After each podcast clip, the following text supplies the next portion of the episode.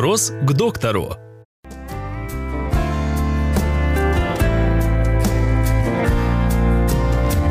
Путешествие с ребенком. Что должно быть в аптечке? Слава богу, что у нас вообще возникают идеи путешествия с детьми. Путешествовать с детьми надо. Прежде всего, когда вы э, путешествуете, вы же должны четко понимать, что ответ на вопрос, что будет в аптечке, очень сильно зависит от того, куда вы едете. Если вы с ребенком собрались по реке Десне на байдарках, то понятно, что в аптечке будет очень много. А, но, но, тем не менее, когда вы путешествуете по реке Десна, например, да, то вы в течение там, двух часов можете доплыть до какого-нибудь райцентра и купить что-то, да.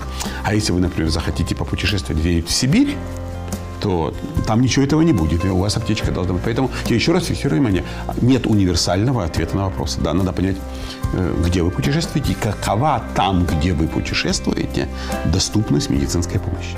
Больше всего мне бы хотелось, что если вы едете куда-то на курорт отдыхать, то вы прежде всего думали о медицинской страховке. Медицинская страховка – это главное, на ней нельзя экономить. Вы четко должны знать, что вот это у нас с собой.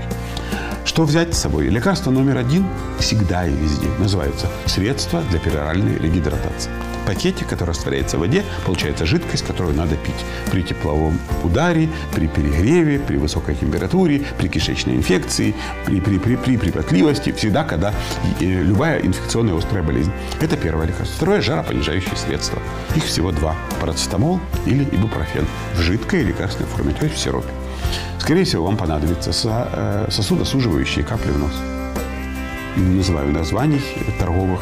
Это раз вам э, с высокой степенью э, вероятности понадобится антигистаминный противоаллергический препарат, который надо иметь и в таблетках, и обязательно мазь противоаллергическую местного действия.